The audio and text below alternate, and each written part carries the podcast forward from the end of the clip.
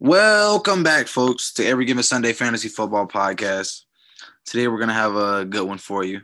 This is for the guys who are really deep into it, you know, uh, to give you guys some insight on tight ends today. We'll have our top tight end, top 10 tight end list, sorry, and kind of give you guys a rundown of our consensus rankings again and tell a little bit about our individual rankings where we had some of these guys, some of our disputes and things of that sort. So uh, I'm here with my co-hosts, Brandon Harewood, Michael Tilley. You guys done all right today? Yeah, doing good, man. Excited for this tight end episode. You know, I am the tight end guru, so this episode really is made for me. I drafted Tonyan last year, Kittle two years ago, and Andrews three years ago. So if y'all stay for the whole episode, you might get who I'm drafting this year. Guru in quotation marks. But uh yeah, so we're gonna go ahead and get into news and notes for you guys today.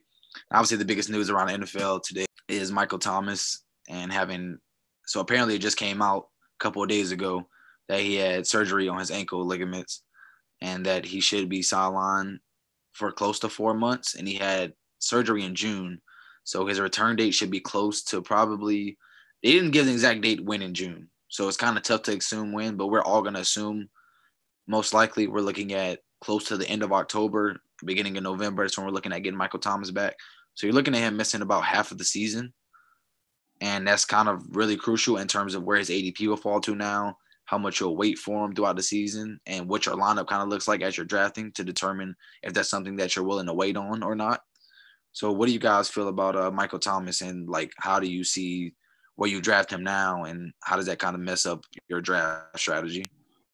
Yeah, we had a, a slight little debate before this episode began. We were thinking uh, we would probably draft him around either the seventh, eighth, or ninth round. Um, as Joe mentioned, you're losing um, you're you're losing a guy for nearly half the season, and the biggest question is, you know, how he will return after he comes back from that injury. Will they try to slowly work him in?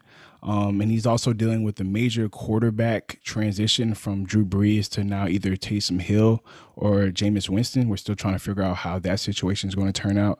Um, so there's definitely a lot of uncertainty. Um, it's always difficult to draft a guy and not be able to play him, especially for eight games. So you're really taking a major hit on your fantasy roster. Um, so he's definitely going to be a weird guy to draft this year, but I'm thinking more so around the eighth or ninth round, just because of the uncertainty around him. Yeah, I think he's that's a good spot for him to be. Um, obviously, when he comes back into the offense, he's their top receiver. They don't have, you know, if you look at their depth chart, there's not a lot of other well known options. I do think that he's a good trade piece for people. Um, if you play in a league with guys that obviously know the name and know how good he did two years ago. Michael Thomas is a really good trade piece because of his production two years ago and what he did last year when he was healthy. So I think that you could pair him up with someone and shop him for an even better player that you need. Something that I was thinking about though is if you're pretty confident in the starters that you draft and you think that you have a really good chance of making the playoffs, I don't think you're losing anything by drafting him as one of your first or second bench picks just because you know that he's back around the time that your playoffs will be starting. And if you have him for the playoffs and he produces like we all know he can, then that's a viable option, especially if a guy gets hurt or something along those lines. Yeah. So, kind of just to talk about a little bit, um, I think one, I think guys that have more of an advantage when they're drafting are leagues that so we, I feel like a lot of leagues had this last year, and me and Brandon were in a 12 man league where this kind of helped out a lot. Well, actually, really a lot because we had AJ Brown those first couple of weeks. If you can, I highly recommend doing a league with IR spots. IR spots will like that's that's one of those things where you don't have to feel like Michael Thomas. It is going to affect you on draft day because you might take him over a guy those first eight weeks that are going to account for the points the whole season that he can't account for. But the IR spot is making you feel like when it comes to time you have to dra- drop a guy, you don't have to feel like, okay, well, I just have to drop Michael Thomas because I don't know when he's going to come back exactly. But the IR spot gives you that security of knowing you can drop another guy while keeping Michael Thomas and not being worried about how much it's going to affect your roster. Um, so yeah, like I said, I would take Michael Thomas probably in the seventh or I'm gonna be honest. If you want him, he's probably gonna have to be the first bench guy or your first guy on the bench. And that may not be comfortable for a lot of guys because usually the first or second guy on your bench is somebody that you can you feel that you have a good chance of putting in your lineup any week for a starter that can be interchangeable and kind of make you feel like you still have a lot of confidence with that guy. So it's just about how much you you're willing to play the wait and see game and how much how healthy he comes back. Obviously, the quarterback situation will affect him as well. But um, yeah, I don't think I don't think who matter. It doesn't matter who the quarterback is. I think is going to be Michael Thomas. Michael Thomas. Even with Taysom Hill, he was getting at least eight non targets a game. So that that's not like the problem. It's just a matter of how will he come back. It's more so about him, more so than the quarterback situation, I believe. Yep. Are you guys comfortable taking him with your first bench spot? Obviously, we'll talk about this more when we get to receivers, but just wondering. I mean, I honestly would be just because I know that the kind of, like you said, the kind of targets he's going to get when he's back. The only worry would be how much does that injury bother him when he is back? I believe what's more important, I believe the answer is for each drafter, my personal opinion. What's more important is do you feel that if you feel like with the lineup you drafted as your starters, you can make it halfway through the season without him, you may end up getting like when he comes back, a wide receiver one for half of the se- the, the last half of the season, which is really the most important part of the season. That's what make that is really my answer. If you feel like he's gonna make the difference in your lineup, then yes, take him. And you may have to play the struggle game some weeks in the streaming game, like streaming wide receivers that week. But I, just think it's, it's kind of hard if he does come back completely healthy. You're missing out on a wide receiver one, low worst case, a high end wide receiver two because you didn't want to draft them as your bench spot and you didn't want to take the time to wait for it. My opinion on that is slightly different, um, especially in the 12 man league. I don't think I can see myself actually doing it. Um, because when you're looking at the situation, he's guaranteed to to miss eight games, which hurts. It really hurts, man. And I feel like depth is just so important on your fantasy roster that I would rather have that spot for those eight games for somebody else to help me out. I dare really like the alternative that Tilly gave in his take in actually trading for him. Um, so in that situation, I would look at the team who does have Michael Thomas and hope that they are dealing with some depth issues. And if they're struggling at any point in the season, I'd be trying to, you know, target Michael Thomas as a trade option, probably around, you know, week four or five, and see if I can, you know, sneak him, sneak him out of that team who who did take Michael Thomas and who was trying to see if they could wait around the whole season, and you know, just try to try to get him at a discount during that point in the season. Yeah, the other thing that we didn't mention is it depends on your playoffs are too, and how many teams are in your playoffs. Obviously, we don't want your championship being on week what is it, 18 this year, because that is not good because people are going to be sitting. But if you have a six team, if six teams get into your playoffs and you think you can be middle of the pack, like I said, I think you take them with that bench spot. Yeah. So Brandon kind of answered my question a little bit. I was going to say, what week do you feel like you should trade for him then, depending on, okay, let's say the team, it's easy to say when the team's doing bad. So if the team is doing good, what week do you still trade for him?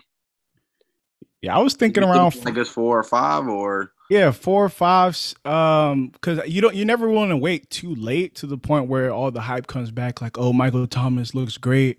Um, after his injury, you, you don't want to wait that long because then his value will increase. My my strategy usually in that situation is try to get him before all the hype begins. And like I said, it's just like the reason I wouldn't draft him is just because you're not certain that you're not going to deal with any injuries in your starting positions and that that first bench spot is just so important to me.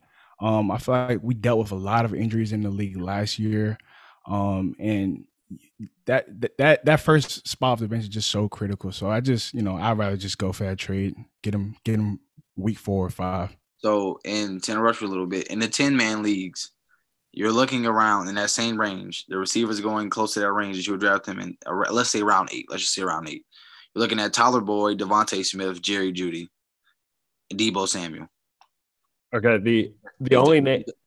Go ahead, Tilly. The only name on that list that I'm taking over him is DeVonta Smith. We'll talk about when we get receivers.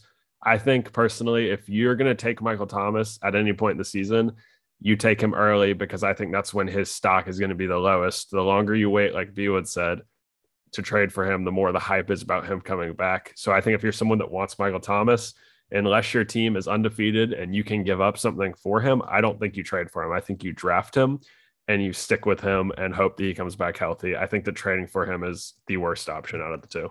I'm higher on Jeudy than Smith. And that again, I, I feel like when you look at Jeudy and his, the, his stats from last year, well, we all know coming out of college, he was a great route runner. and He was a great route runner in the NFL. It was, and if Drew Lock's the quarterback, then maybe I'll maybe I'll take back my comment, but I, I just can't. I just feel like Jerry Jeudy is just as talented, if not more talented, than DeVonta Smith. To be honest, his opportunities were not there because he was just not getting the ball was missed like when it was thrown to him. It wasn't a lot of catch opportunities when he was getting open. I just think Jeudy has the biggest upside. If you're telling me I can get Jerry Jeudy in round eight, then or midway through round eight, early round nine, that's a guy I want to take a chance on because I personally believe at his peak, you may you may have a wide receiver too, honestly. And that's just me. You know what I mean? So I just think Jeudy is a really talented guy. And if you actually get somebody that can give him the ball accurately, he can have a tremendous amount of upside when you're looking at him. And we could be talking about him as a high end week to week starter going throughout the throughout the year. To our top 10, we have two honorable mentions that we feel like could have been at 10. And we'll just discuss those for a quick minute or two. And our two honorable mentions are Gronkowski, Rob Gronkowski, for those who are not familiar, and Tyler Higbee. So, what do you guys feel like these guys? Robert Tonyan is a number 10 to help you guys out and who we have interchangeable between these three. And I'll let Tilly go ahead about which one he's more favorable of that maybe should have been ahead of Tonyan. Yeah, I'm pretty high on Tonyan, so I don't know about above him. Um, but I do looking at Tyler Higbee's numbers. I mean, he hasn't played 16 games since 2018. Something that stood out to me though, I mean, I'm going to take Higbee over Gronk for the purpose of I think Gronk is more touchdown dependent. And I also think that there's a lot more weapons in that offense. But looking at Tyler Higbee in 2019, he played 11 games and had 89 targets that's that's 11 games and 89 targets. I mean, that's if he plays 16, he's getting 100 probably. Let's be realistic here. But yeah, like I said, he only played in 11 games in 2019, six in 2020. I think he got an upgrade at the quarterback position, which gives him better draft stock for that reason. But it does look like he is. They're both touchdown dependent. I mean, last year it has high in touchdowns, which was which was five for his career. Um, he's averaging 3.5 fantasy points per game for his career, 5.6 last year and 6.1 in 2019. I think it'll change a little. Obviously, if you score more touchdowns, it's going to be higher. But I do think he is really they're both touchdown dependent dependent, and I'm taking Tonyan over both of them. But I do think that they're good guys to have on your bench yeah, I'm kind of similar to Tilly in that regard. Um, I'm very excited for Higbee this upcoming season, um, especially with the addition of Matt Stafford at the quarterback position and the injury to Cam Akers, um, which occurred last week.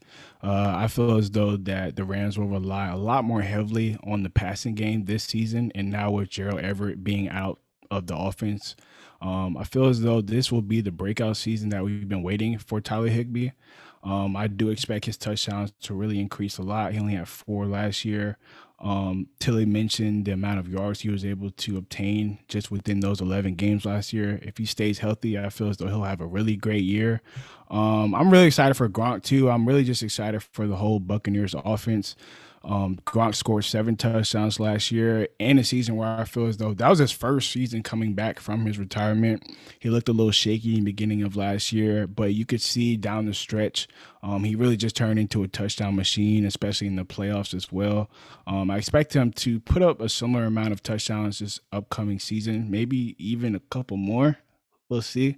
Um, I don't think his production, um, as far as how much they'll use him, will change too much. I think that's just his role. He'll be the goal line guy, and you know, a, a really good third down target for Tom Brady. Um, you know, they just have that chemistry that goes all the way back to their times in New England. I feel as though you know he'll be a good little sleeper tight end to pick up if you choose to wait at the tight end position in the draft. We're gonna go ahead and get into our our actual top ten, and those guys are honorable mentions, as I said. So at number 10, we had Robert Tonyan from the Green Bay Packers. He had a really good breakout season. Um, efficiency, efficiency numbers were completely out the roof. They were just ridiculous to me. These guys know how I feel about it. I'm, it's not anything against Tonyan. I think he is talented in his own perspective, but The guy had 52 catches and 11 touchdowns. That that that just doesn't make any sense. Like I'm I'm being completely honest. There are receivers who don't get 11 touchdowns on 120 catches and they don't get 11 touchdowns. So I just like I said, I mean my math may be wrong, but he's close to averaging every five catches he's averaging a touchdown. That's just not that's not humanly repeatable for anybody for me. And maybe it is. I hope the guy proves me wrong. I just don't see that being repeatable. And you guys give me your feelings on that or how you feel about Tonyan and where you're willing to draft him. Well, yeah. I mean, me personally, I feel as though Tonyan really just caught everybody off guard last year. Um, he finished top three last year, which is crazy because I feel like he's a guy that most people didn't even know about until last year. I personally didn't. Um, but yeah, like Joe said, we talked about him previously and uh, in a previous episode, and I'm really not trying to take anything away from his incredible season, but like Joe said, the touchdown efficiency last year was historic. And I honestly don't believe that it's repeatable this season, especially without former MVP Aaron Rodgers under center. Um, I would expect expect him to take a major step back in the touchdown category this year because I don't expect the Packers to operate at the same amount of efficiency and success this upcoming season without Rodgers. Um, he'll definitely be relied upon a lot more because the Packers have so few reliable receiving options outside of Davante Adams. And I believe that Tonyan last year definitely earned the role of the second most dependable receiver option on the team. Um, I expect a slight uptick in receiving yards and receptions next year because, like I said, they'll be relying on him so much. But I expect a major drop off in touchdowns to more around four or five or six, assuming Rodgers won't be there. Yeah, you know, like you said, last year he finished three. I had him last year, so I was very happy with his production. Um, you know, they do have a hard schedule. They have the fourth hardest schedule. And without Aaron Rodgers, I can only assume they're going to be playing from behind. So to me, I think that looks good on for Tonyan because they're going to be throwing the ball. Like you guys said, though, he's not only not catching seven balls. Um, and 11 touchdowns is obviously high. I mean, that's the same number Kelce had last year, and that's more than Darren Waller. Um, I think that six, honestly, is a number that he could achieve this year, touchdown wise. You guys can tell me if you disagree, but I think six is a number that he can reach. Um, like I said, playing from behind is going to help, and all the attention that will be on, you know, the key guys like DeVonta Smith, Aaron Jones out of the backfield when it comes to red zone opportunities. The only thing that we've talked about before that's going to concern me is the quarterback situation. I don't want to continue bringing it up, but you know, we don't know what Jordan Love's got at an NFL level. We only know his college production. And so if you draft Robert Tonyan, I think you should have someone else to play just in case. I mean, his ADP is 139, which is actually the lowest out of our top 12 right now. But I do think that that is a little low depending on who you are. I mean, Gronk is 102, and I think that's high. So it really just depends on what you feel for Tonyan. Like I said, I think six is a good number of touchdowns, and B Wood did mention I think more receptions are coming his way. Yeah, so we're gonna go ahead and get into our next guy, number nine. We have Noah Fant from the Denver Broncos, who was hurt a couple of games last year, so um, he didn't get to quite play the full season, or at least not the full season healthy, in my opinion. I think he's a very talented guy. When you look at him, I mean, there are not many guys that are built the same way Noah Fant is. I mean, he ran a four or five at six four, and that's just very hard. A six four around two fifty, so that's very hard. He's a freak athletic tight end. I think the Broncos want to get him involved as much as possible. They do have Jeudy and obviously Courtland Sutton is coming back. We don't know the extent of how well he'll come back from his injury. Um, I think Fant is a really good asset. And if you watch him, he's really impressive when you watch him run routes and just get open. He's a really like good guy. He's big. He um like I said, he he runs really good routes to me. He gets open. He just I just think he's a good asset for any quarterback to have. He's a good reliable target. And he's more than that to me. He's an actual guy you want to like draw up plays for and see what you can do with him and kind of go from there. So yeah, um, what do you guys feel about Noah Fant? And right now his ADP you're looking at 106. So I mean, it's not like you're spending the worst draft capital on him. I mean, you're drafting him around 10, worst case in around and a 12 man, you're drafting him nine, eight or nine. So I mean, you kind of if he's one of the guys you want to wait late for tight end on, you don't have to like put a whole bunch of draft capital into it and kind of see what happens. Yeah, I, I really feel as though Fant is a sleeper this year just because of his upside. Um, he just wasn't really able to put it all together last year. Um, what's really great about Fant's game is that he is a very mobile tight end that is able to get you a lot of ground yards after the catch. He finished sixth overall in receiving yards amongst tight ends last year, which is great. Um, however, he was terrible when it came to finding the end zone. As he only had three touchdowns. I feel as though the main issue uh, was the fact that he played on such a low scoring offense last year. The Broncos finished 26 in passing yards, 28th in points per game, and Drew Lock didn't make the jump that a lot of people expected him to make. Um, it's just also discouraging because they played the whole year without Sutton last year, which you would think would open up more opportunities for Fant last year, but clearly it didn't really work out. Um, it just really just negatively affected the whole offense as a whole. Um, the hope going into this year is that Lock will make the jump that we expect him to make, and hopefully with the addition of Sutton this year, um, it will open up Fant for more touchdown opportunities. He finished 12th amongst tight ends last year in a terrible situation. Um, and with an improved offensive situation and his athletic ability, I feel as though he's more than capable of finishing in the top 10 this season.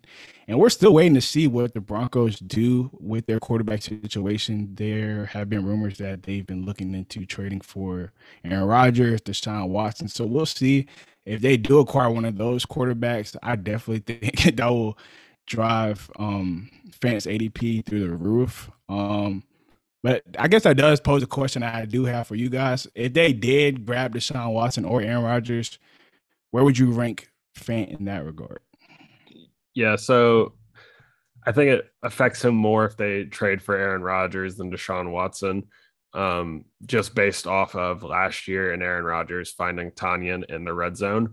Um, you hit on it. It's it's not um, a secret. He can't find the box, save his life. I don't know what the reason is. I'm not hating on the guy. I'm just saying he's played two seasons and he only has six touchdowns. Um, I mean, obviously his situation isn't the best. Denver's not as good as they were um, five, ten years ago when Peyton Manning was their quarterback and they went to the Super Bowl. Um, I mean, I think he's a good pick where you find him. I do think he's a top 10 fantasy tight end this year. They play a relatively easy schedule, but like I said, they're not they weren't amazing last year, and I don't see them being really good this year unless they get a new quarterback. So I think that they'll be in a lot of close games. I do think that his touchdown numbers will finally go up. And I mean, just three more touchdowns will move him up tremendously. Like last year, it would have moved him up several spots from number 12. Um, you know, a lot of these guys that we're going to talk about before we get to the obvious ones at the top are really touchdown dependent and they can be interchangeable week to week. That's why a lot of the times when you see leagues, people hold two tight ends. Like last year, I held Tonyan and Gronk um, just to see who the matchup was that upcoming week because of the reason that I didn't have a Kelce, or a Waller or an Andrews. Um, and that's something that you need to think about when you're drafting one of these guys is you need to have another tight end that you could spot start just in case Fant's not doing too well. Yeah, so um, these guys gave you a pretty good rundown on Noah Fant and kind of I agree. I'm not gonna uh, press too much time on it, but I agree. Like when you're drafting these guys in the lower tight end range, at least around the seven, eight, nine, or ten ranges, at least kind of be a little safe and feel like you know you should draft a tight end at the end of your draft just to see you know if you have a guy that can produce or not. But next at number eight, we'll have uh, Dallas Goedert, the Philadelphia Eagles. Um, Goedert was um, he had a good little breakout year in terms of having to share times with Ertz, and people were assuming that this may be Ertz's final year because Goedert was performing pretty well, and obviously Ertz is still on the trade block, and they're trying to find a suitor for him. So that's one of the three reasons Ertz is not going to be in our top ten. We don't really know what's going on or where he will be. Um, we'll hit on that a little bit whenever he does finally get traded, and we'll see where he kind of stands to um, in our consensus rankings and everything.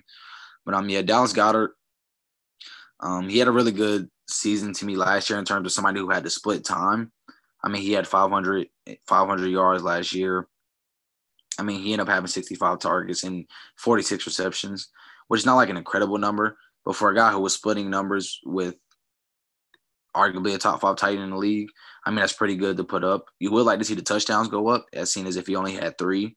I think if he's, I don't see the Eagles winning like being like a dominant team, and maybe I'm completely wrong. So I do think they will have to pass a little bit more than they would like. So I can see him anywhere between a five, six touchdown range, which would definitely give him a boost in his fantasy fantasy um output and end of season ranking. Um, his ADP is at 93. I personally want to take Goedert over Noah Fant. Um, and I think I about say at that point, I would rather play the wait game and wait 13 picks, another round or so, um, to take Noah Fant. But I do like Dallas Goedert and his potential, especially seeing as if he's the lead dog now and is basically him, DeVonta Smith, and we'll see what Jalen Reagor does in his second year. I think Goedert can take a big step in this offense. We just kind of have to wait and see who the QB is, assuming it will be Hurts. I think he'll still take a big step and be um, an essential part of the Eagles offense. Yeah, I mean, I don't have a ton to say about Goedert except for I'm looking on the website that I use, Fantasy Data, and they do post news. And as of three days ago, it says Dallas Goedert likely back to sharing his position, as it seems no team is willing to take on that 8.5 million owed to Zach Ertz. Um, so if he is sharing his position, we would obviously have to adjust his spot, in my opinion, just because his volume is going to go down. Um, I do like him though. I think he's a good tight end if he's the only guy that is starting at tight end for you. And you know, if you have Ertz and him, it's harder to say that. But just last year, week one, he had 101 receiving yards and a touchdown. He had 16.1 fantasy points. And that's a really good first week. I'm sure a lot of people were really high on him on the waiver wire. But like the other guys, he comes back the next week. He has 30 yards and zero touchdowns. He has three fantasy points. He's another guy, like I've said, he's interchangeable week to week. Um, I don't want to keep saying it, but with these guys, you're going to hear it. They're interchangeable. Everybody's going to say it. All the other fantasy podcasts are going to say it. These guys are spot starts if you need it. Um, like I said, I don't have that much to say about him except for if he's sharing time, I'd stay away. Yeah, I feel like that was definitely a great piece of news that Tilly just brought up. I was under the assumption that Zach Ertz was leaving. However, like Joe mentioned, it is weird because throughout his entire career, Dallas Goedert was a backup his entire career behind Zach Ertz, who was a more dominant tight end in the league over the last five or six years. However, with, even with him being a backup, he was able to put up a top 10 finish his second year in the league in 2019. He has also shown us that whenever it is his time to step up for the offense, uh, whenever Ertz did go down, and Ertz was somebody who dealt with a lot of injuries throughout his career, um, Goedert showed that he was always a great tight end option.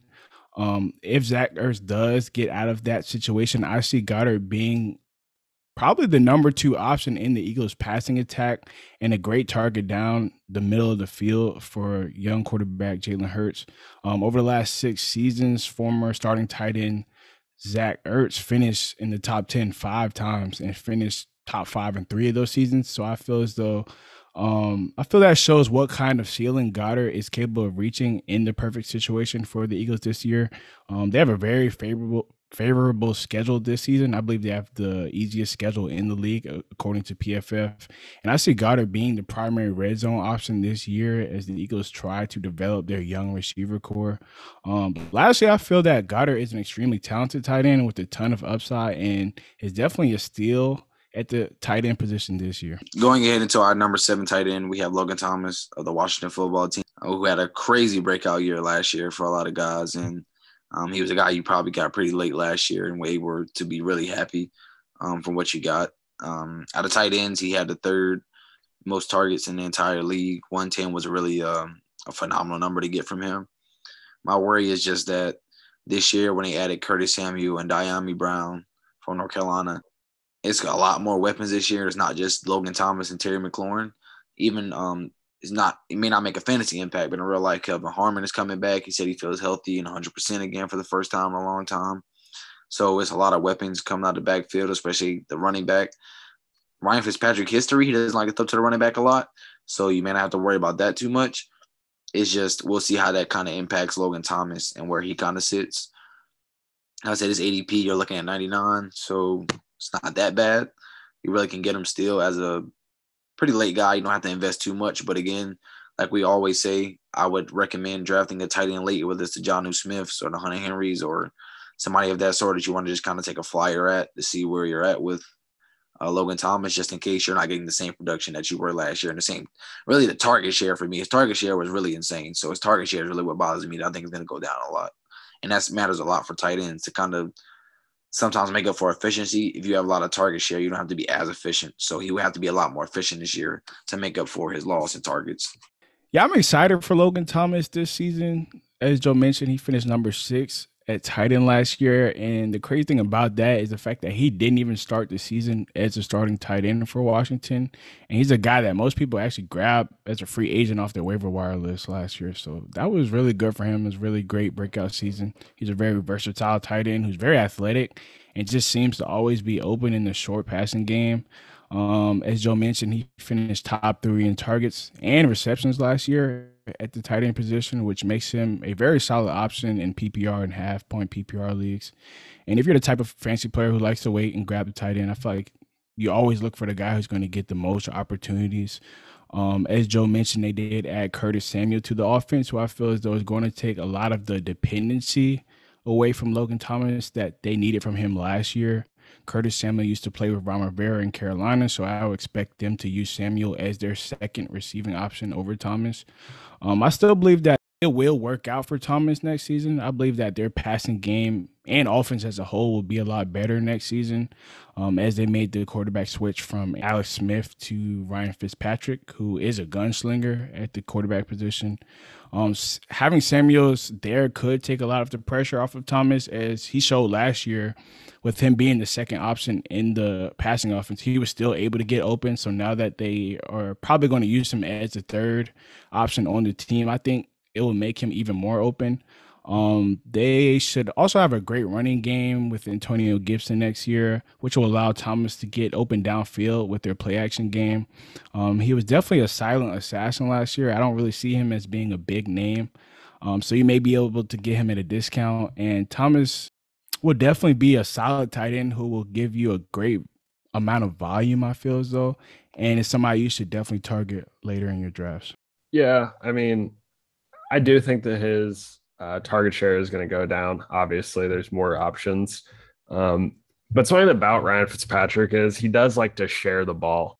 I think that that is going to benefit Logan Thomas. I also think that I think like his touchdown numbers are going to stay similar. I think I think he's a good red zone option you know, it's it's hard to rank these guys, especially when they have new quarterbacks and new situations in their offense. But I do see him still playing a pretty decent part in the Washington football team's offense. I mean, he's six six. You should be able to find him in the end zone a few times. I think six is a sweet spot for honestly a lot of tight ends. I keep saying it, but I think he can get six touchdowns for you again. Um, I do think that Dyami Brown and Curtis Samuel are going to take away from him, but they haven't proven to have another tight end that's going to be taking away the tight end receptions from Logan Thomas.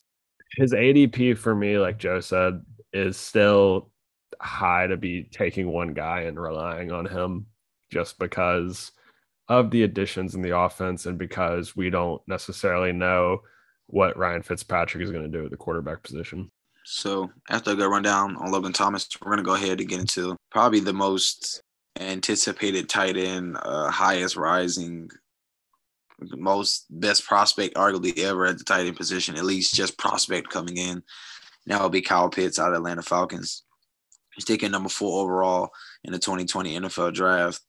Everybody expects him to have a big season, especially after they traded away Julio that opened up a lot more targets for obviously the other receivers as well, the Russell Gages of the world. And yeah, Kyle Pitts is just a freak, man. I don't think there's much you need me to say about him, but for those who don't know about him, looking at a guy who's about 6'6, 250, runs a 4'4, is he's a freak of nature, man. There's really not anybody like him, even in the NFL today at tight end. Um, maybe some receivers don't even do that, honestly. I don't think I've got seen a guy six six in a long time run a 4'4 and be 250. Yeah, I think we all have our on projections, we can't really give you guys what he'll be like an NFL level because we've never seen him play an NFL game. So we're all kind of playing the wait and see approach and see what we can get out of Kyle Pitts. His ADP for me, I'm not gonna say it's a little too rich. I just think like even for a guy that is that talented, when you've never seen him play a single NFL game, I feel like he's rising and rising more. And I think as drafts mainly begin to happen in the beginning and middle of August, his ADP is to rise even more, especially after training camp and a preseason game or two. If he does make those splash plays you expect him to make, or you hear good things, he's just to rise even more. So it's getting to a point where it's a little rich for my blood, where I would rather take, to me personally, a receiver that I feel like has more upside. So it's just kind of what you prefer for your lineup and how your lineup is kind of set at that point when Kyle Pitts is on the board, and when you feel like either he's a value to you, in your opinion, or if he's something that you actually need at that point and you want to go ahead and fill the tight end position out with a guy that has a chance to be top five, six tight end in the fantasy community. Yeah, I mean, I love Kyle Pitts. I'm a huge college football guy. Let me just I'm gonna tell you guys his stats from last year, which was his junior season. He played in eight games. He had 770 receiving yards and 12 touchdowns. That is ridiculous. I mean, this dude is a dog. He is going to catch the ball that's thrown his way. I think he is going to be an animal in the open field. I really think, I, I mean, I could see him finishing tight end too, to be completely honest with you. Um, if he gets the touchdowns that he needs, I think the yards are going to be there. That's no question for me. We know how Matt Ryan likes to throw the ball. Losing Julio is huge.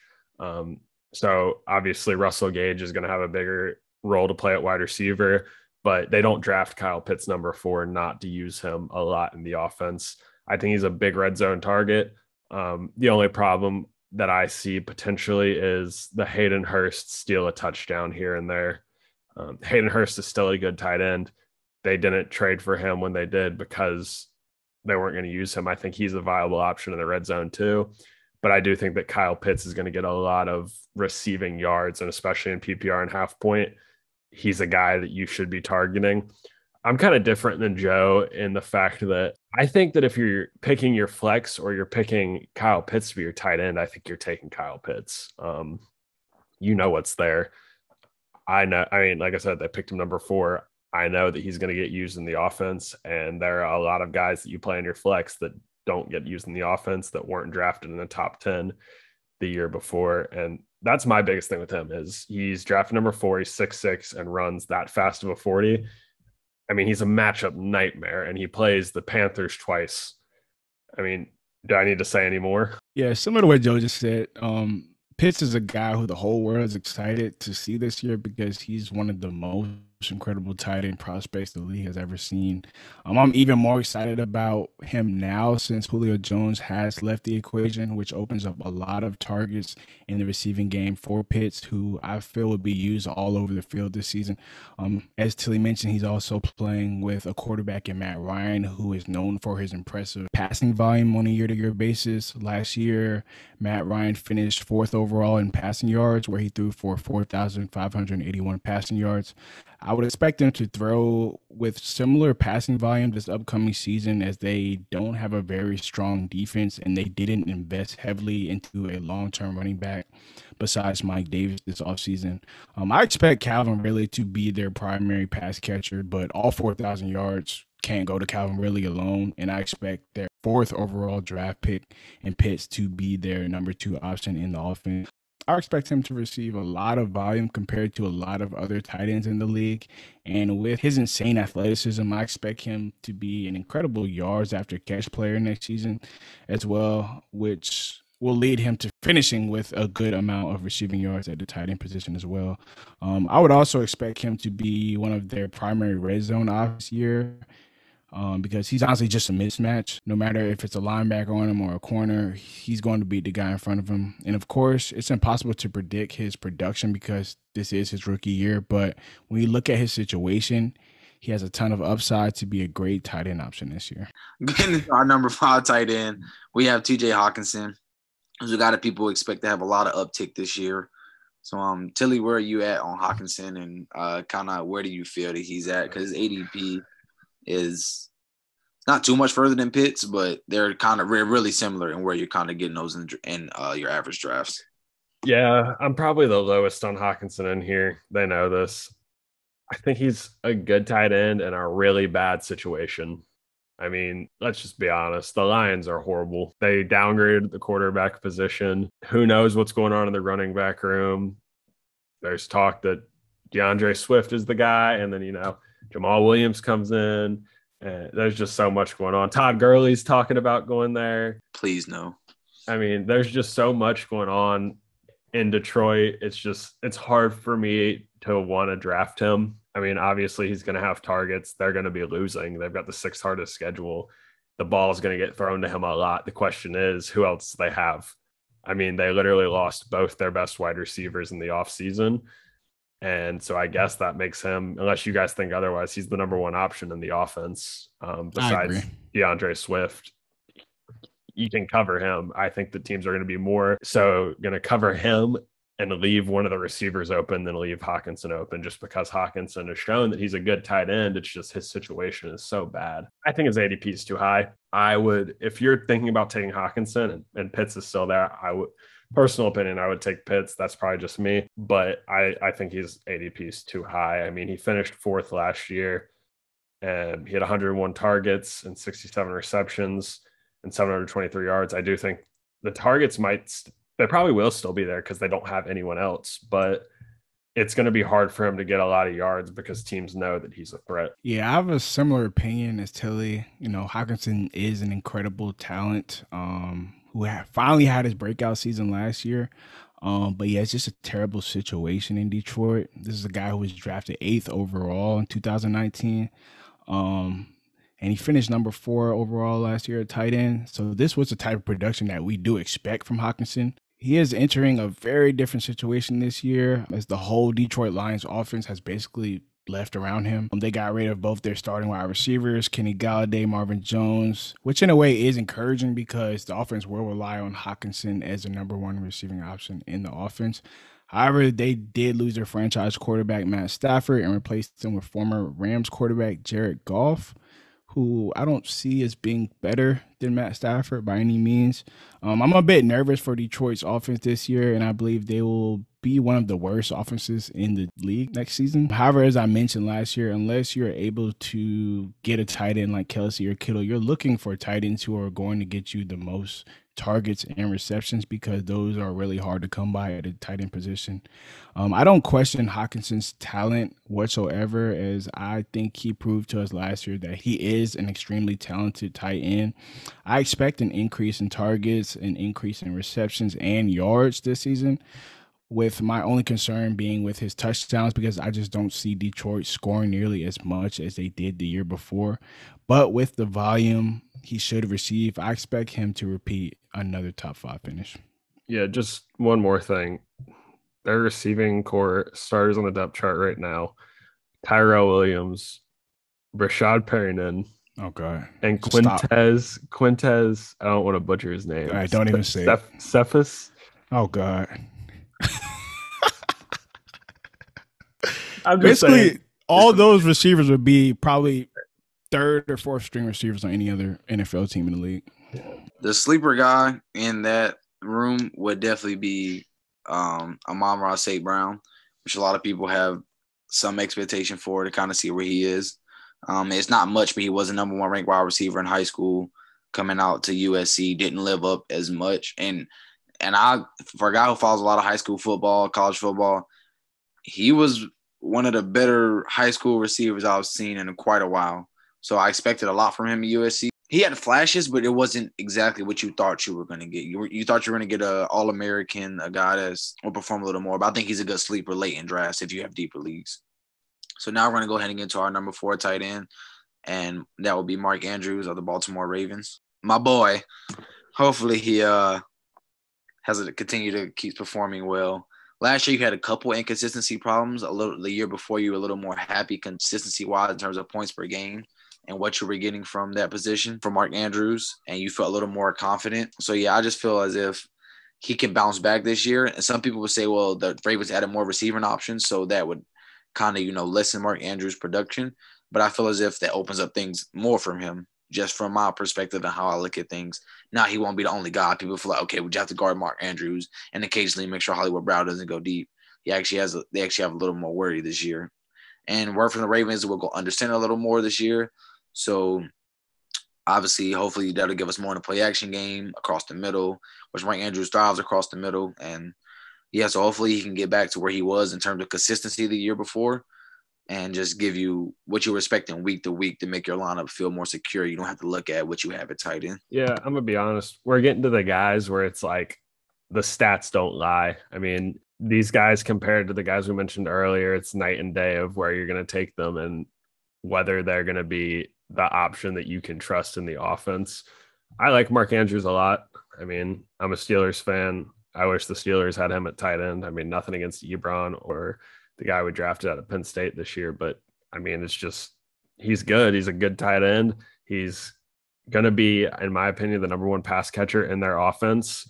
And I think that having him as your tight end is a good choice. I mean, his ADP is 52. I don't think that's too high by any means. They play a hard schedule this year, so they're going to be playing from behind. And he has a phenomenal quarterback in Lamar Jackson, who knows that Mark Andrews is honestly kind of his safety blanket across the middle. And I think that Mark Andrews is going to have another really good fantasy football season. Yeah, definitely. Mark Andrews is somebody who I really love when it comes to his talent. Um, I personally believe he has the talent to finish within the top three every year, but he plays on a team who passes the least and rushes the most in the league. So I feel like that really caps his upside.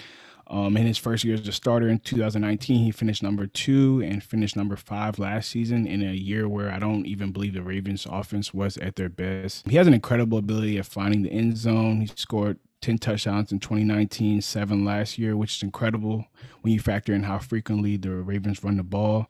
Um, the Ravens also added a lot of talent at the wide receiver position this year as we mentioned in our previous episode, which I feel will take a lot of pressure off of Andrews. When I look at last year, the reason that I feel as though he took a step back is because he was honestly getting smothered every time he went downfield for a route because he was the only dependable receiving option. Um, I expect the Ravens to be a much better offense this season. And as Joe mentioned, throughout the offseason, they said that they want to establish a true pass game this year. So that is very encouraging news for Andrews. Um, I expect Andrews to have a season similar to what he gave us in 2019 with his floor being what he gave us last year. So I don't think that you can go wrong with drafting Mark Andrews this season. So we're going to go ahead and get into our top three. We don't have like a lot of information to give you guys. We do have a lot of information. We don't have a lot of things to really say about these guys. They the proof is in the pudding really. So at number three, we have George Kittle of the 49ers, who was hurt majority of the year last year. Yeah, so I'll let these two guys kind of give you their input on those. Yeah, I mean, I like George Kittle a lot with the emergence of Aiyuk, I think that he's going to become more open this year because you can't leave Aiyuk open or Deebo Samuel if he's healthy. I mean, if you've watched both of those guys play, they're explosive and they can get into space and make you miss. Um, so I think teams will be more satisfied with giving up an underneath route to George Kittle than they would be giving up the deep ball to Aiyuk. He was a almost a 1400 yard receiver two years ago, or yeah, two years ago. He was almost 1400 yard tight end. I mean, that's that's insane. That's like that's ridiculous just thinking about that. I mean, on 88 receptions, he was 1,377 yards. I mean, that's 15.6 yards a reception. I'm not saying he can do that again, but I do think he's going to have an 1,000 yard season again at the tight end position.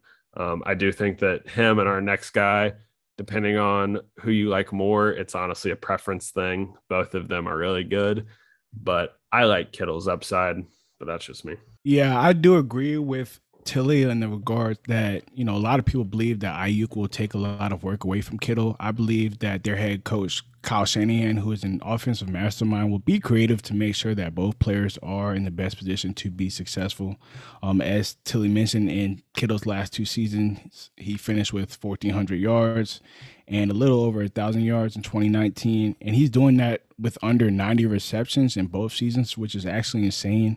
Um, Kill has shown us that he doesn't need 100 receptions to finish top three. I would expect a similar amount of usage this upcoming season.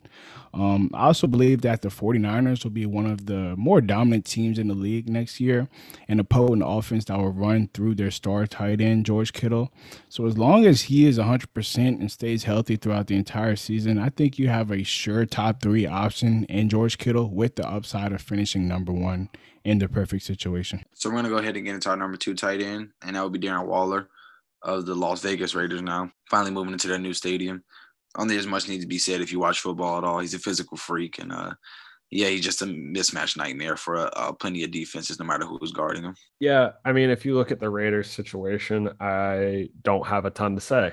I mean, Henry Ruggs is a good player but Darren Waller is the number one op- option in the offense. Let's be real. Him and Josh Jacobs are their go to guys. He's going to get receptions again. He's going to get yards. He's going to get touchdowns. There's no other way to say it. His ADP is currently sitting at 29. I think it's a good pick for you at if you have 30 and he's still there, to be honest. But the guy we're going to talk about next, deservingly so, is the number one tight end. I don't think that Waller can be tight end one, in my opinion. I think that tight end one is going to stay the same as it has for the past three years. Him and Kittle will be fighting for that two, three, in my opinion. Like I said, I don't have much to say. I think he's going to be a red zone target think he's going to eat up some touchdowns this year. Yeah, I really love Waller. He's a guy who can really just line up anywhere on the field, and no matter who's in front of him, he's always going to get open. And the thing is, even if he's not open, he has that athleticism to literally just jump over defenders every single time. Um, he's 6'6, 255, and ran a 4'4. A lot of people don't know that. He's almost like a similar athlete as Kyle Pitts, who we were really raving about. And he's actually a bit bigger, which makes him even more scary. So last year he led all tight ends in targets and receptions. This offseason they got rid of Nelson Agholor, as Tilly mentioned, who had 900 yards and eight touchdowns, which I feel will make the Raiders have to rely on Waller even more this season. I expect Waller to lead tight ends in receptions and targets again. This is where I project even more this season um, as he was targeted almost 150 times last year. I expect him to be utilized as a wide receiver one almost, which is incredible for your starting tight end on your fantasy team.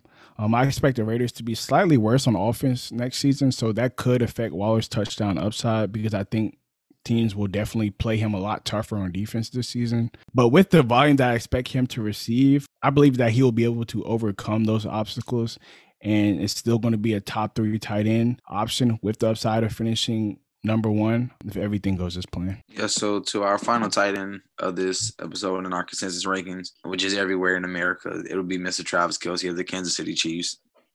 Uh, like you said, I don't, I really don't have much to say on this one. Draft Kelce everywhere, however you want to look at it. Dra- draft him everywhere you can. I don't care what the format is. Draft Kelce everywhere. He outscored the next closest tight end by 35 points that's actually ridiculous. Any position to outscore. If you're number one, to score the next closest guy by 35. He's averaged the most fantasy points per game last year by I average of three points per game, which is a huge difference in what you can make in some weeks. So yeah, um, I'll kind of let these guys finish us off on what they believe. Yeah, I mean, it's Travis Kelce. Does anything else need to be said? I mean, if you watch that guy play football, get out of his way because he's catching the ball and he's finding the box. I mean, he's his ADP right now is nine. My opinion, until we figure out this Davante Adams situation, I think that Adams goes off the board, Hill goes off the board, Diggs goes off the board, and then you're taking Kelce above any receiver that's on the board. I mean, he's the fourth best pass catcher um, that you can draft. I mean, in some leagues, you might even take him over some of the guys I mentioned but he's an animal. He's going to have a great season again. I mean, he finishes the number one tight end four of the last five seasons, and he was second the season he didn't finish first. Five 1,000 yard seasons. The last five years, he's given 13.9, 9.8, 12, and 10 points per game. I mean, there's really nothing else to be said about him from me, uh, except for if you have the chance, draft him, especially in a snake. If you're in a 10 man league and he's there at nine, you draft him at nine and someone else two picks later our three picks later, I mean, I think it's a solid pick. Yeah, these guys basically said it all. Kelce is the true definition of a sure thing, and he has shown that from year to year. And the thing is, he seems to get better every single year, with last year being his best season. I mean, 1,400 yards, 11 touchdowns. You just can't beat that. If you look at his numbers, he would have finished as a top five receiver in fantasy last year at the tight end position. Um, me and Joe manage a 12 man fantasy football team together in the league, and we were lucky enough to acquire him last year. And I believe we had one of the weaker teams in the league last year. But when you have that big of a mismatch at the tight end position on a weekly basis, most of the time he ends up making up for whatever troubles you're dealing with at other skill positions. And he led us to our second championship in that league.